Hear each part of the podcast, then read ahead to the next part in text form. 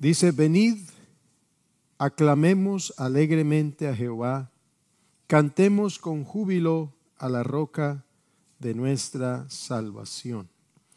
Lleguemos ante su presencia con alabanza, aclamémosle con cánticos, porque Jehová es Dios grande y Rey grande sobre todos los dioses. Porque en su mano están las profundidades de la tierra, y las alturas de los montes son suyas. Suyo también el mar, pues él lo hizo, y sus manos formaron la tierra seca. Entonces dice el verso 6, venid, adoremos y postrémonos, arrodillémonos delante de Jehová nuestro Hacedor, porque Él es nuestro Dios.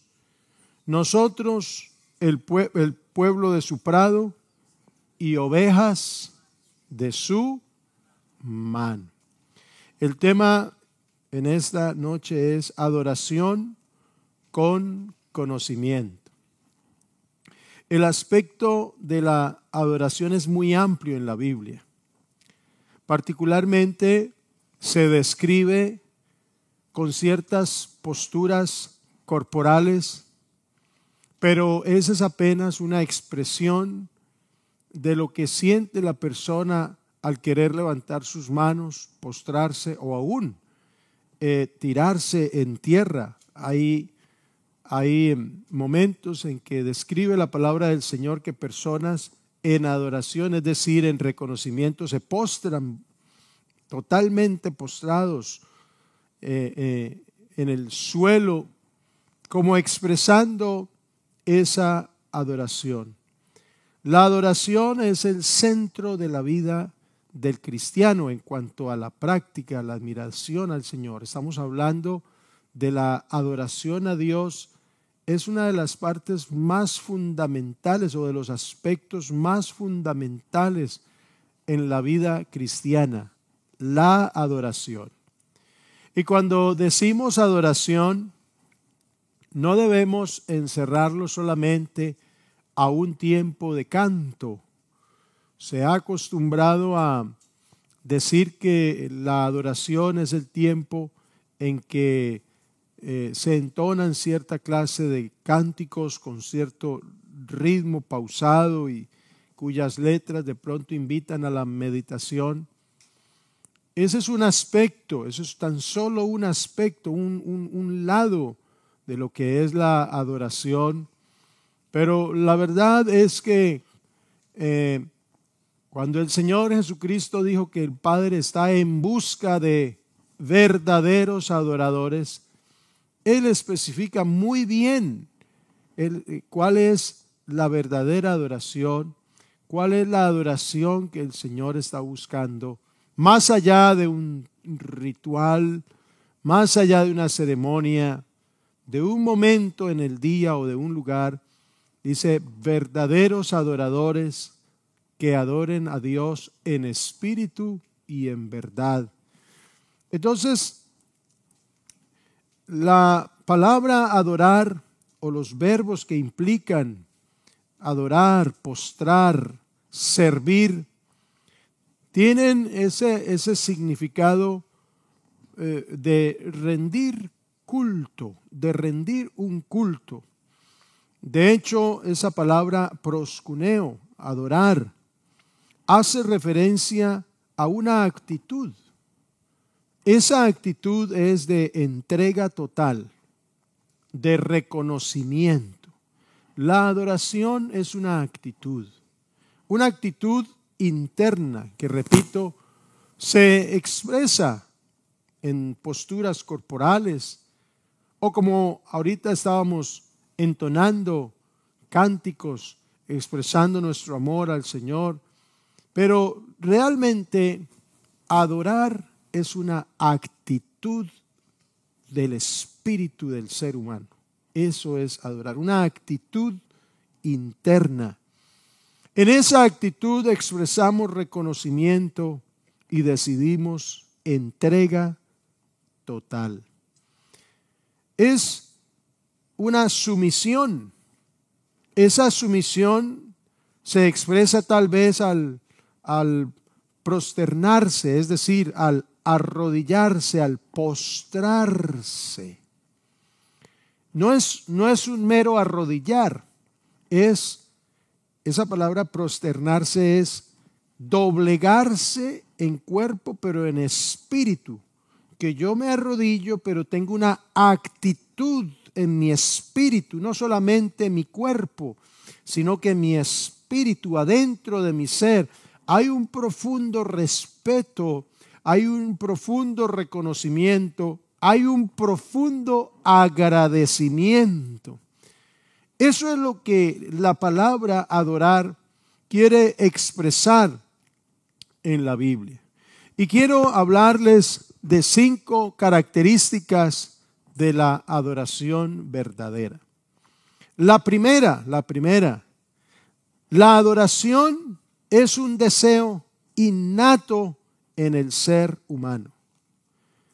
Todo ser humano tiene ese deseo, que algunos lo ignoran, lo cubren o, o, no lo quieren reconocer.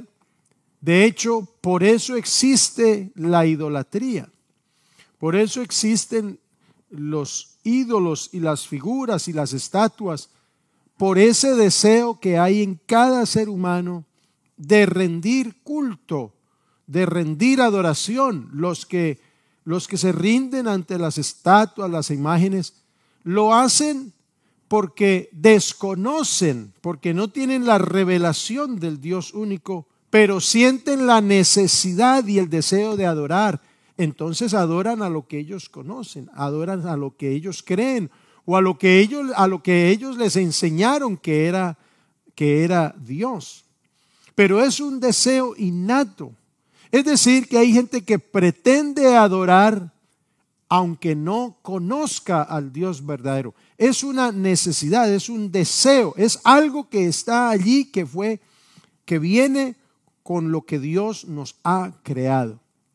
Hay un ejemplo en la Biblia de personas que sin conocer o tener la revelación del Dios verdadero, fueron a adorar al Señor. En Mateo el capítulo 2, versos 1 y 2 dice que cuando Jesús nació en Belén de Judea en, días del rey Herodes, vinieron del oriente a Jerusalén unos magos, es decir, unos sabios magos. No eran esos de los sombreros negros que sacan conejos y palomas de, aquí de la, manga, sino que esa palabra mago para lo de esa cultura de ese tiempo quiere decir sabios, personas expertas en las artes, de pronto en la astrología, en la medicina, conocedores de la ciencia, y, y se guiaban por las estrellas entonces la tradición dice que eran tres y les pusieron nombres. Eso es solo tradición. La Biblia no dice cuántos eran ni... Pero sí dicen que venían de lejos, venían de oriente, es decir, no eran judíos, no eran de la localidad, no eran de ese pueblo que venía por estirpe y por promesa de Dios, no venían de gente que tradicionalmente conocían al Dios de Israel, no, venían de lejos, dice el verso 1 vinieron del oriente a Jerusalén, diciendo, ¿dónde está el rey de los judíos que ha nacido? Porque su estrella hemos visto en el oriente y venimos a adorarle. El verso 11 dice que al entrar en la casa vieron al niño con su madre María y postrándose. Mire usted, tal vez ellos no tenían conciencia plena de lo que estaban haciendo. Ellos por propósito de Dios, etcétera, pero por ese deseo interno, cuando vieron a ese niño, dice que se postraron, lo adoraron, es decir, le rindieron honor. Al postrarse, al arrodillarse, le rindieron honor, le rindieron respeto, le rindieron admiración. Y no llegaron con las manos vacías, sino que llegaron con tesoros, le ofrecieron oro, incienso y mirra. Así que estos sabios muy seguramente, muy seguramente, no tenían conocimiento acerca de la profecía mesiánica, como casi todo judío sí lo tenía.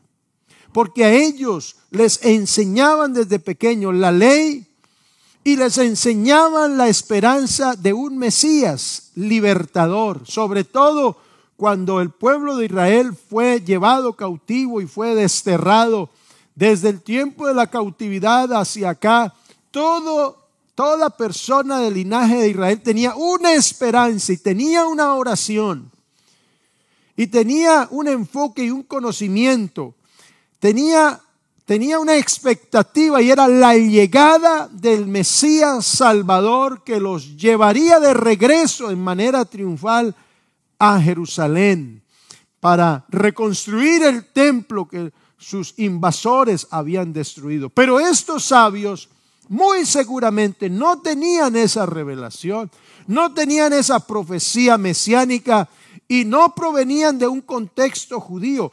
Eran gentiles, gentiles que vinieron desde lejos, pero vinieron guiados por el Señor y entonces cuando llegan ante ese niño por revelación especial de Dios, por revelación especial de Dios, porque había una profecía para los judíos, una profecía mesiánica, he aquí, un niño nos es nacido, hijo nos es dado, y también dice que la Virgen concebirá y dará a luz un hijo y llamará su nombre Emanuel, que quiere decir Dios con nosotros. Eso para un judío no era extraño, era, era algo familiar. Y llamará su nombre admirable, Dios fuerte, Padre eterno, príncipe de paz, etcétera. Eso para los judíos era una profecía, aunque para muchos fue una profecía sin revelación, porque cuando vieron a Jesús ni siquiera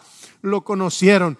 Pero estos gentiles estaban allí guiados por Dios. De alguna manera Dios les abrió esos ojos del entendimiento y cuando vieron al niño allí en ese lugar tan sencillo, dice que se postraron, se arrodillaron, lo adoraron y le dieron oro porque reconocieron a Jesús como rey. Le dieron, le dieron eh, incienso porque vieron su linaje sacerdotal y le dieron mirra porque vieron en él a un hombre, pero no cualquier hombre. Era el hombre salvador no solo de los judíos, sino el salvador del mundo. Y entonces allí ellos dice la palabra del Señor. Gente sin estirpe, gente sin, sin, sin una, una profecía, sin esa revelación de enseñanza que por tradición venía Pienso yo que en ese momento Dios trata con ellos y cuando lo ven,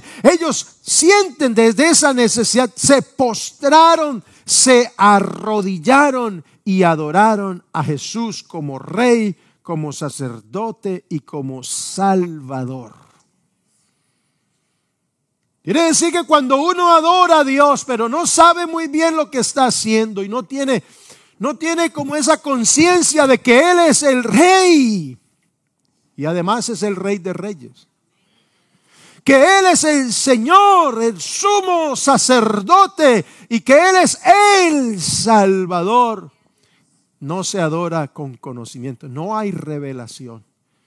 Puede haber costumbre, puede haber tradición, pero no hay una revelación. Pero cuando uno tiene la revelación de quién es Él, uno se postra no solamente en, cuerpo, se postra en espíritu y adora al rey, al soberano, y adora al Salvador. Otra característica de la adoración es que la adoración ha, ha, de estar centrada solo en Cristo. Dios aborrece toda forma de idolatría. Mateo el capítulo 4, verso 8 al 10.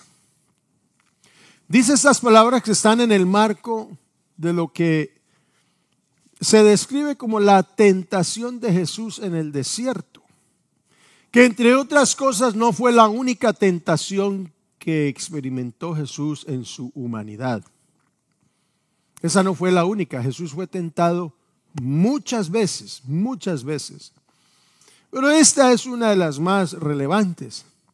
Después de que el diablo entra en diálogo con, Jesús, le hace una serie de ofrecimientos, dice el verso 8, otra vez le llevó el diablo a un monte muy alto y le mostró todos los reinos del mundo y la gloria de ellos y le dijo, mire qué atrevimiento, todo esto te daré si postrado, si postrado me adorares. Entonces Jesús le dijo, vete Satanás, porque escrito está, al Señor tu Dios adorarás. Dice, mire que Jesús le está diciendo al diablo que Él es su Dios. Yo soy tu Dios, le dice Jesús al diablo. Yo soy tu Dios, no seas atrevido. No seas atrevido. Al Señor tu Dios adorarás y a Él solo servirás. La adoración se centra solo en Cristo Jesús. Por eso yo le recomiendo que a usted no le diga a su hijo, ay, yo te adoro. Yo le recomiendo que no lo haga. No le diga a, a su esposa, te adoro, ni siquiera para tenerla contenta a su esposo, es que yo lo, que yo lo adoro, es que yo lo adoro, A veces tomamos frases y palabras por costumbre, más como costumbre. Pero hermano, un creyente en Cristo Jesús que tiene la revelación de Jesús como rey, como sacerdote y como salvador, una persona que ha experimentado el milagro de la salvación debe saber muy bien las palabras que usa. Uno no puede estar usando el lenguaje que todo el mundo usa, te adoro, esa palabra te adoro, esa expresión, esa admiración, te adoro. Ya le dije qué es lo que se quiere expresar con esa palabra adorar. Agradecimiento, entrega total, reconocimiento, respeto, honor, veneración. El único que se merece que yo le entregue toda mi vida sobre mi esposa, sobre mis hijos, sobre el quien sea el único que merece que yo le entregue todo mi respeto y me postre y me meta debajo de la tierra, si es posible, es el Señor Jesucristo. El único y verdadero Dios. Él es Dios sobre todas las cosas. Por eso el salmista dice, venid, arrodillémonos y postrémonos delante de Dios, porque Él es nuestro hacedor. El día que yo vea que alguien crea o hace una creación de la nada, también lo voy a adorar.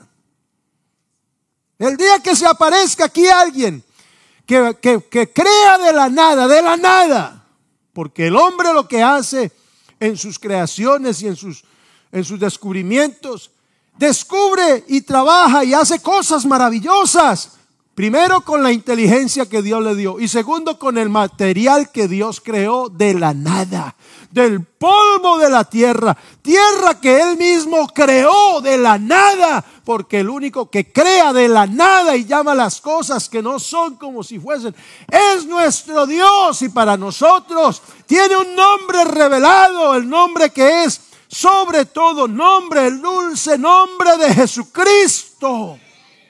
El día que aparezca alguien que hace otra creación como esta, de la nada lo adoraremos a Él también. Pero el Señor ya cerró esa posibilidad. Él dijo, yo, yo Jehová, y fuera de mí no hay quien salve. Antes de mí no ha sido formado Dios, ni lo será después de mí. Así que la próxima vez que usted quiera adorar a Dios, piense muy bien cómo lo va a adorar. Adórelo como al que es único. Único Dios. Ninguna canción que usted cante puede sonar mejor que la que le cante a Dios. Nadie se puede llevar más energía que la que usted le rinda a Dios en su adoración, en su servicio, en su vida. Nadie puede recibir más amor de nosotros que Dios. Ninguno puede recibir más a Dios. No. Porque eso sería desplazarlo a Él. Y Él es el primero y es el último, es decir, es el único. Por eso yo les he dicho repetidas veces, la revelación de la unicidad es para que nosotros lo amemos a Él con todo nuestro corazón. Oye Israel, el Señor vuestro Dios, el Señor uno es, y lo amarás de todo tu corazón. Entonces la tentación del diablo a Jesús según lo revela el diablo mismo, con sus palabras tenía un solo propósito. ¿Cuál? Conseguir que Jesús le rindiera culto en adoración. Porque eso es lo que el diablo ha querido desde el principio, ser adorado. Subiré al norte, a los lados del norte, y me voy a construir un trono al igual, igual que, el, que el trono de Dios. Ese fue el deseo fue la intención, fue el plan. Ni siquiera comenzó a, realizarlo, porque es que a Dios, hermano, ni siquiera en plan.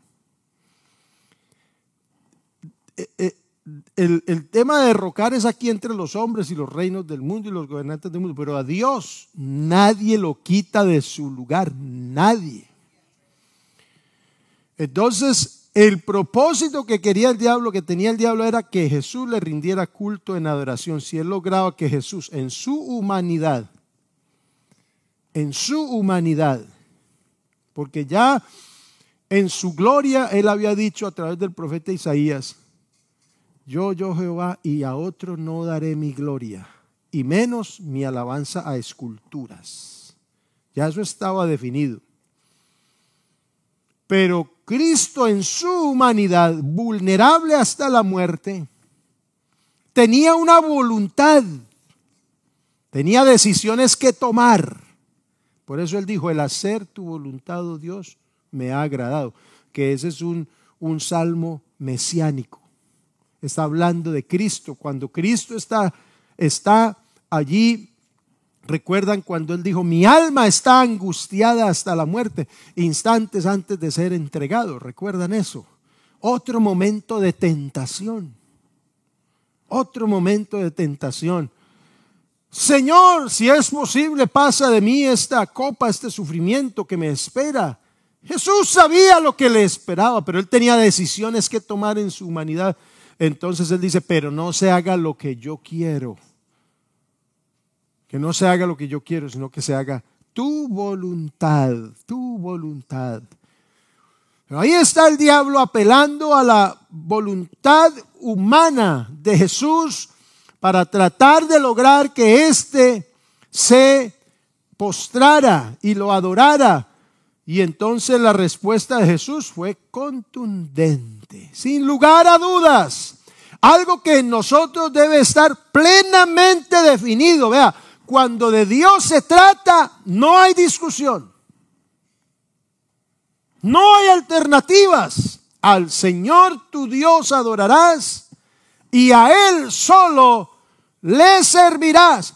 Cuando uno busca alternativas y cuando uno comienza como eh, con las cosas de Dios, le puede pasar lo que le pasó a Eva, que se puso a considerar cosas y a como decimos nosotros muy castizamente, a comerle cuento a la serpiente y terminó desobedeciendo a Dios. Vea, cuando se trata de lo que Dios quiere y dice y de la adoración a Dios, no hay posibilidades, no hay tonos grises. Lo que es de Dios es de Dios y eso no se discute. Al Señor tu Dios adorarás y a Él solo le servirás.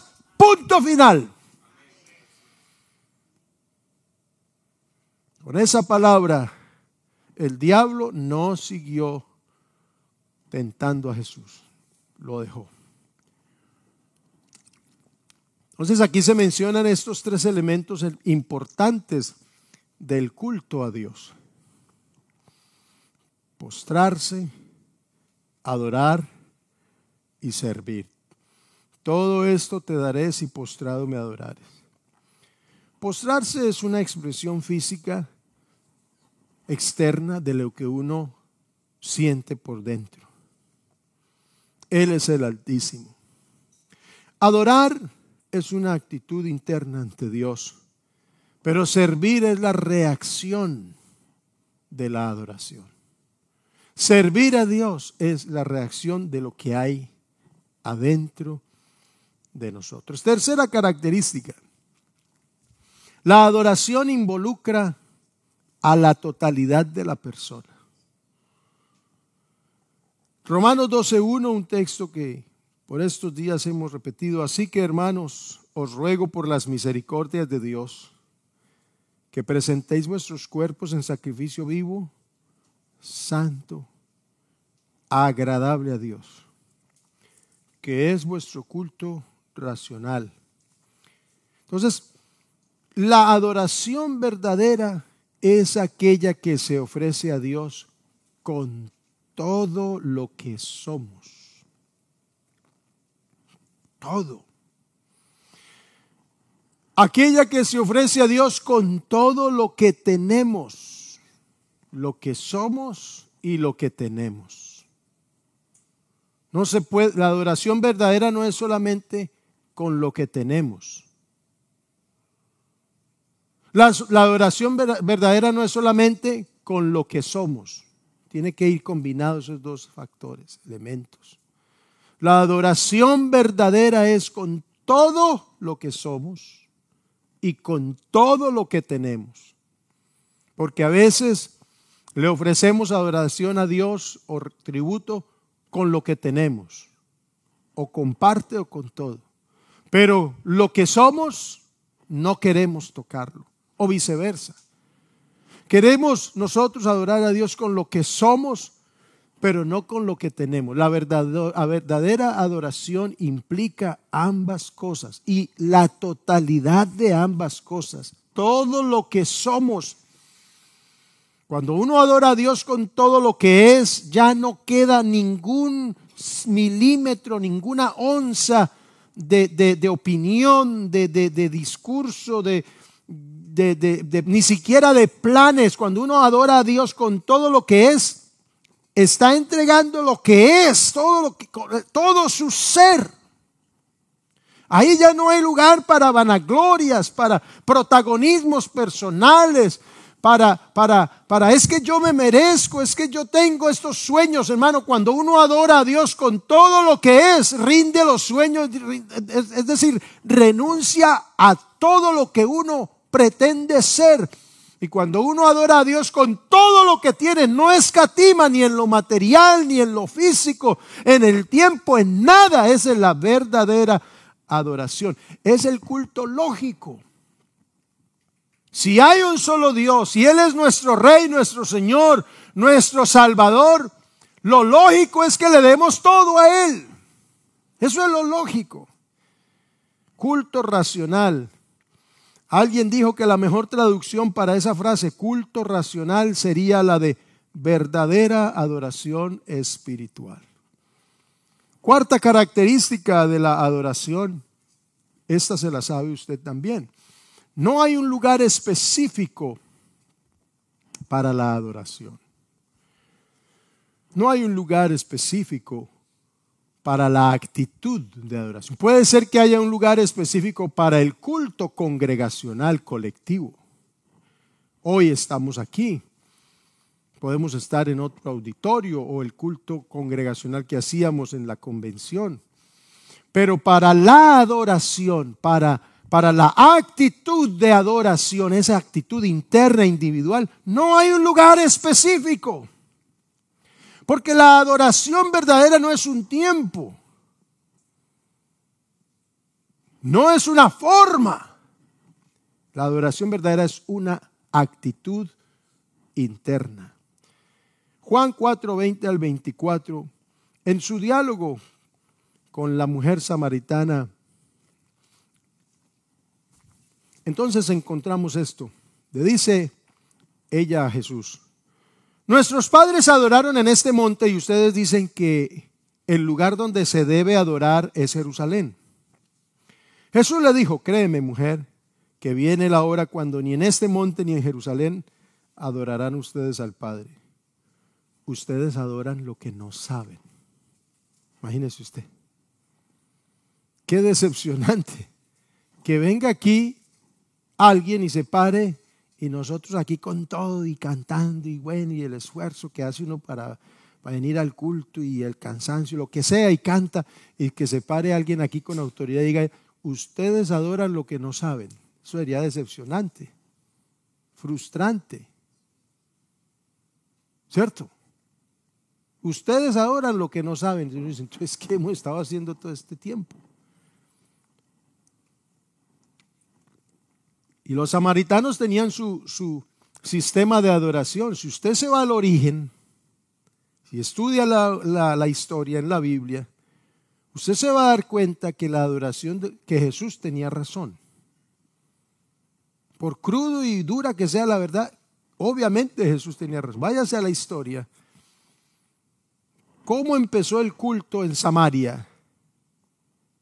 Y usted se va a dar cuenta que todo ese tiempo de ahí en adelante que ellos pretendieron hacer sacrificio y adoración fue tiempo literalmente perdido. Pero en Jerusalén, donde estaba el templo y donde el Señor puso su nombre y etcétera, de un tiempo para acá, además de que destruyeron ese templo, los que tenían esa revelación y ese como, ese beneplácito de Dios cuando dijo, estarán atentos mis oídos, mis ojos a este lugar. También perdieron el sentido de la verdadera adoración al Dios verdadero. De hecho, por eso ese templo ya no estaba en pie en los días de Jesús. Él, eh, no estaba en, en, pleno uso o en uso verdadero en los días de Jesús, que luego fue destruido en el año 70. Jesucristo predijo la destrucción de ese templo. Es decir, la gente iba al templo, pero de manera mecánica. Hacía sus sacrificios de manera mecánica. Iban ahí al templo y dentro del templo hacían sus mercaderías, porque los rituales se volvieron solamente eso, puro ritualismo, pura cosa mecánica. Y por eso Jesús dijo, destruyan ese templo y yo en tres días lo levantaré. Hablaba de sí mismo, pero luego estaba también anunciando el fin de ese templo en Jerusalén, de los que ellos se ufanaban y se vanagloriaban de lo que habían construido, pero ese templo estaba vacío de la gloria de Dios. En Ezequiel vemos cómo la gloria de Dios se fue del templo, es decir, no servía para nada en los propósitos para los cuales algún día fue dedicado. Entonces les dice, ustedes adoran lo que no saben. Nosotros adoramos lo que sabemos, porque la salvación viene de los judíos. Pero viene la hora, verso 23, y ya llegó. Cuando los verdaderos adoradores adorarán al Padre en espíritu y en verdad, porque también el Padre busca que lo adoren tales adoradores. Dios es espíritu y es necesario que los que lo adoran, lo adoren en espíritu y en verdad. Es necesario. Entonces la adoración no tiene una forma en particular. La adoración no tiene un lugar específico, pero sí debe ser en espíritu y en verdad donde usted quiera adorar, cuando usted quiera manifestar su actitud, cuando usted tenga conciencia de que es un adorador de Dios, sepa que debe ser en espíritu y en verdad. Es decir, que brote de un corazón sincero y que brote de una convicción del conocimiento y de la revelación de Jesucristo, porque es a través de Jesucristo que nosotros tenemos acceso a la presencia de Dios. Recuerde, recuerde eso. Por la muerte de Cristo, nosotros, Él abrió el camino, ese acceso directo a la presencia de Dios. Entonces, la verdadera adoración tiene que ser sincera, pero tiene que ser basada en el conocimiento y en la revelación de Jesucristo. ¿Quién es Jesucristo? ¿Para qué sirve la obra de Cristo en la cruz y los resultados que Él obtuvo y cómo me beneficia? Por eso Hebreos dice, entren confiadamente a la presencia de Dios, entren confiadamente, plena certidumbre de fe, porque Él nos abrió un camino vivo, santo, a la presencia del Señor. Y número cinco, la adoración será el propósito principal de los redimidos en el cielo. La adoración, el propósito principal de los redimidos en el cielo. Apocalipsis 4, verso 2, dice, dice Juan, al instante estaba yo en el Espíritu y he aquí un trono establecido en el cielo y en el trono uno sentado. Así que la adoración en el cielo es para uno solo. En el cielo, en el trono, uno sentado. Verso 9. Y siempre que aquellos seres vivientes dan gloria y honra y acción de gracias al que está sentado en el trono, al que vive por los siglos de los siglos. Los veinticuatro ancianos se postran delante del que está sentado en el trono y adoran al que vive por los siglos de los siglos y echan sus coronas delante del trono diciendo, Señor, digno eres de recibir la gloria y la honra y el poder, porque tú creaste todas las cosas, por tu voluntad existen y fueron creadas. Lo mismo que leíamos ahora en la inspiración de ese Salmo 95. Venid, adoremos, postrémonos, arrodillémonos delante de Jehová nuestro Hacedor. Aquí en el cielo se repite esa alabanza, Señor, digno eres de recibir la gloria y la honra y el poder porque tú creaste todas las, todas las cosas y por tu voluntad existen y fueron creadas. Mire usted, el conocimiento y la revelación del poder creador de Dios es el motivo casi que principal de la adoración. El poder de Dios, esa capacidad única de Dios se reconoce aquí y dice que adoran al que vive. Mire usted que después de esos tres primeros capítulos,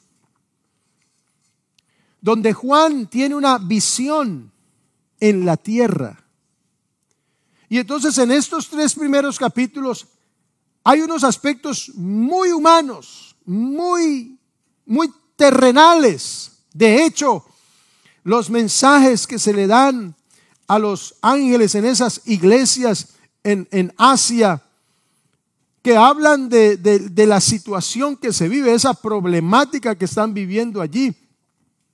Si usted lee esos mensajes, los reproches que hace el Señor eh, eh, acerca de, de, conflictos, de situaciones, de actitudes, de pecados, ahí está ese capítulo 2, ese capítulo 3, tratando con esos aspectos que están allí dentro de, de, de, esas iglesias y el Señor habla a esos pastores acerca de esas condiciones.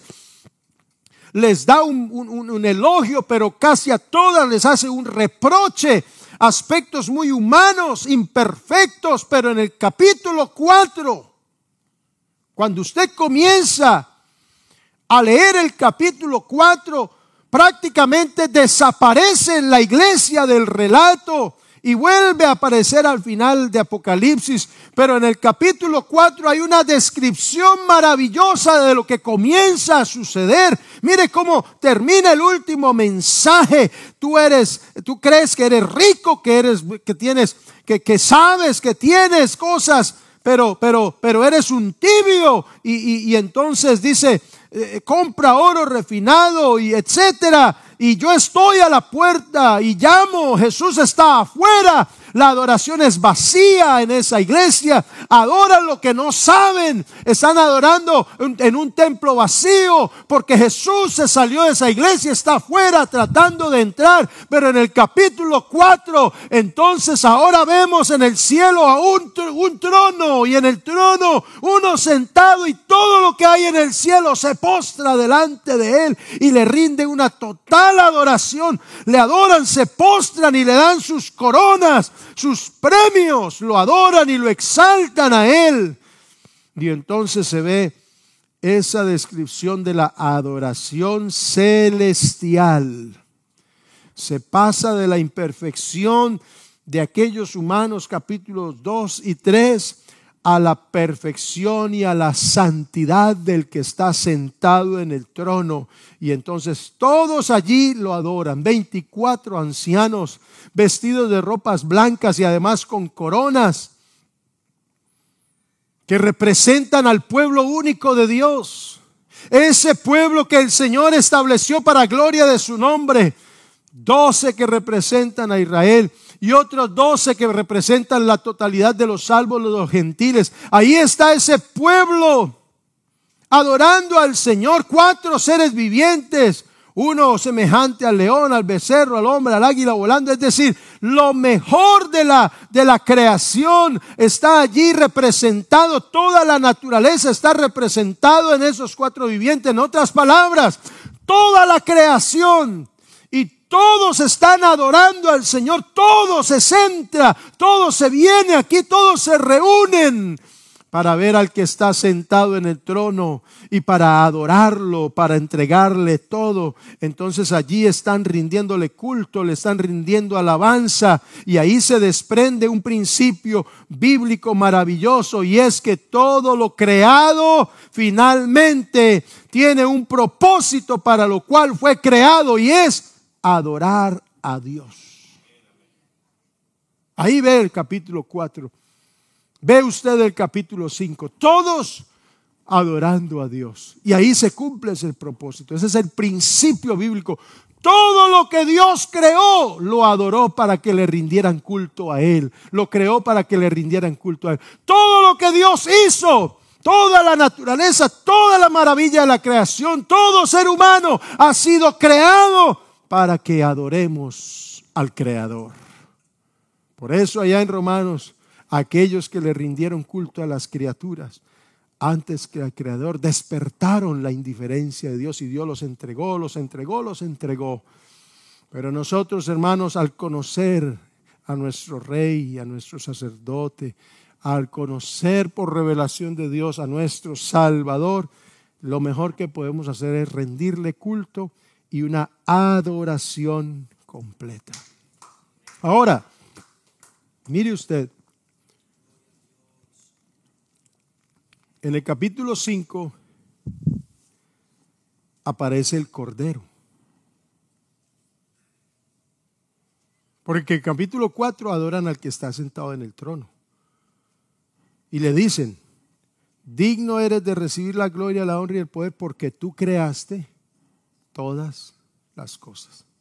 Ahí está el poder creador de Dios, la majestad de Dios, de ese que está sentado en el trono. Pero en el capítulo 5, entonces se habla de un libro con un sello, el libro del juicio, y nadie podía abrirlo. Ninguno era tan inocente y tan perfecto como para tener la autoridad de abrir el libro de los juicios. Y Juan dice que lloraba, dice, yo lloraba, entonces ¿quién, ¿quién va a tomar venganza? Esto se va a quedar así, el diablo se va a salir con la suya y los demonios y todos los malvados. Entonces uno de los ancianos le dijo, no llores, he aquí que el león de la tribu de Judá, la raíz de David, ha vencido para abrir el libro y desatar sus siete sellos. Y miré, dice el verso 6, y vi en medio del trono y de los cuatro seres vivientes en medio de los ancianos, que estaba en pie un cordero como inmolado que tenía cuernos y todo esto, y entonces vino, tomó el libro y desató el sello, y cuando él tomó el libro, dice el verso 8, los cuatro seres vivientes, los 24 ancianos, se postraron ahora delante del cordero. Estaban postrados delante del trono y del que estaba sentado en el trono diciendo, Tú eres el creador, tú creaste todas las cosas, el majestuoso, pero ahora todos los que estaban adorando al que estaba allí en el trono se encuentran postrados, dice, los cuatro seres vivientes y los veinticuatro ancianos se postraron delante del cordero y tenían arpas, tenían eh, eh, copas de oro, de incienso, que son las oraciones de los santos, y cantaban un nuevo cántico. Se les dio un nuevo cántico en el cielo. Y decía ese nuevo cántico, digno eres de tomar el libro, de abrir sus sellos. Es decir, tú tienes toda la autoridad. Tú eres el único sin pecado. Tú eres el inocente que murió en la cruz. Y tienes la autoridad y eres el único de tomar ese libro y eres el único de abrir el sello, el libro del juicio, los sellos del juicio. Eres el único con autoridad moral y espiritual, porque fuiste inmolado y con tu sangre nos has redimido para Dios de todo linaje, lengua, pueblo y nación. Y nos has hecho para nuestro Dios reyes, sacerdotes, y reinaremos. Y miré y oí la voz de muchos ángeles alrededor del trono y de los seres vivientes y de los ancianos y su número era millones de millones. Ahora están todos los ángeles y todos los seres vivientes alrededor del trono otra vez. Como que, como que, como que hay una especie de confusión. Bueno, aquí está el trono, el creador y lo adoramos. Nadie tiene problemas con eso. ¿Recuerda usted que le dijo a Jesús, muéstranos el Padre y nos basta? Y Jesús le dijo, el que me ha visto a mí, Y ha visto al Padre. Y entonces están en el cielo todos adorando al que está en el trono, pero ese que está en el trono sentado es el creador, el omnipotente. Pero de momento vemos a toda esta gente adorando al Cordero que está de pie delante del trono. Y entonces hay uno, dos, ¿cuántos hay? Y ahora vemos aquí a los ángeles, verso 11, alrededor del trono otra vez y alrededor del trono y están todos los ancianos, los seres vivientes y millones de millones. Todos nosotros nos vemos por la fe allí habiendo sido ya levantados, adorando allí alrededor del trono. Pero entonces volvían y decían, ya no decían al Creador, al que creó todas las cosas, sino el Cordero que fue inmolado allí crucificado en humillación. A otro salvó y él no se puede salvar a sí mismo. Ya no es el creador, el todopoderoso, el que crea de la nada, sino el cordero que fue inmolado, que se dejó matar. Pero dice, es digno de tomar el poder, las riquezas, la sabiduría, la fortaleza, la honra, la gloria y la alabanza y a todo lo que dice, y a todo lo creado que está en el cielo y sobre la tierra y debajo de la tierra y en el mar y a todas las cosas que en ellos hay, oí decir. Hermano, es un momento en el que toda la creación arriba, abajo y en todo lugar, hay un momento en que se unen todos para adorar. Y dicen que, dice en el mar todas las cosas, oí decir al que está sentado en el trono y al cordero. Mire usted qué palabras. Bueno, pero, pero no hay que uno solo sentado y que, que, hay que adorarlo y es el creador, pero el cordero, pero este también el cordero hizo algo grande o no. Pues este creó las cosas, pero este nos salvó. Este entregó su vida, fue inmolado en inocencia. Este compró nuestra redención y entonces, pero todos se unen, no hay confusión. Ahí no hay discusión teológica, doctrinal, bueno, que el uno, que el otro, no. Ahí no hay confusión, hay adoración, todos a una. Todos a una, todos comenzaron a adorar, oí decir, todos están allí, hermano, todos están allí diciendo a lo creado en el cielo, en la tierra, debajo de la tierra, en el mar, a todos oí decir al que está sentado en el trono y al cordero. Entonces todos se pusieron de acuerdo en la adoración. Pero hay un creador, hay un trono, hay uno sentado, pero hay un cordero como inmolado, pero era el único de abrir el libro. Se ganó su puesto, se ganó su lugar. Y es más, a él se le da el poder. Porque dice el verso 12, el cordero fue inmolado y es digno de tomar el poder. El cordero, tomar el poder la riqueza, la sabiduría, la fortaleza, la honra, la gloria y la alabanza. Todo, todo se le va dando al cordero que fue inmolado. Pero luego todos comienzan a decir al que está sentado en el trono y al cordero, sea la alabanza, sea la honra, la gloria y el poder por los siglos de los siglos. Y como para ratificar esto, los cuatro seres vivientes decían, amén, estamos de acuerdo, ahí no había discusión. Ahí no, pues entonces qué al uno o al otro y no, ahí no había discusión. ¿Por qué? Porque había una revelación. Dice, amén. Y los 24 ancianos se postraron otra vez, están allí postrados sobre sus rostros y se vuelve a ver la palabra y adoraron. En el verso 4 al final dice que adoraron, pero adoraron al Creador. Pero aquí al final del verso 5 aparece la palabra otra vez, se postraron y adoraron al Cordero y al que está sentado en el trono. Ahí no hay confusión, ahí todo está claro. Lo que pasa es que allí están viendo al único Dios en esa función maravillosa de Creador, del Padre, del Dios eterno, pero que Él mismo él mismo, él mismo en un milagro toma forma de siervo, se humilló a sí mismo y compra la salvación, redime, redime a su creación que había caído bajo esclavitud. Pablo dice que la creación gime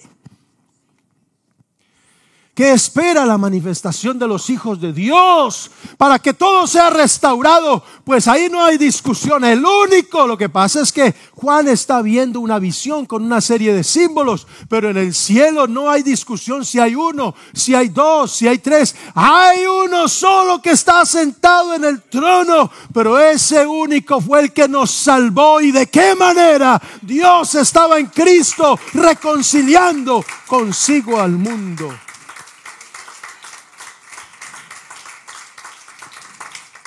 Adoración con conocimiento. Uno tiene que adorar a lo que conoce. Que nadie nos diga, ustedes adoran lo que no saben. No, no, no. Yo sé a quién estoy adorando. Yo sé a quién le estoy entregando mi vida. Yo sé a por quién estoy renunciando a mí mismo ¿Por qué me he arrepentido? ¿Por qué he muerto a yo, al yo, al pecado? ¿Por qué dejo al mundo? No améis al mundo ni lo que está en el mundo. Yo sé lo que estoy haciendo. Pablo dijo, yo sé a quién he creído. Yo no tengo duda a quién le entregué mi vida. Yo no tengo duda a quién he venido a adorar esta noche. Yo no tengo duda a quién le quiero servir. No me importa que me ofrezcan el mundo y todos los reinos y la admiración Jesucristo lo dejó claro, al Señor tu Dios adorarás y al Él solo servirás. Dios quiere que su iglesia tenga esa misma determinación esa misma revelación, ese mismo conocimiento inaltera, inalterable, que su iglesia no tenga dudas de servir al único, de adorar al único, de postrarse al único, Hermano no, que nosotros no tengamos dudas y que no, no, que estemos plenamente definidos a quien estamos adorando y que cuando se trata de adorarlo, no escatimemos. Pónganse en pie, hermanos, y vamos a pedirle al Señor esa sabiduría, esa revelación, esa seguridad. Hermano, nadie nos debe rogar, nadie nos debe decir, hermano, ah, no, no, no, estamos definidos en lo que es la adoración al único y verdadero Dios. Padre, en esta noche te damos gracias por tu palabra.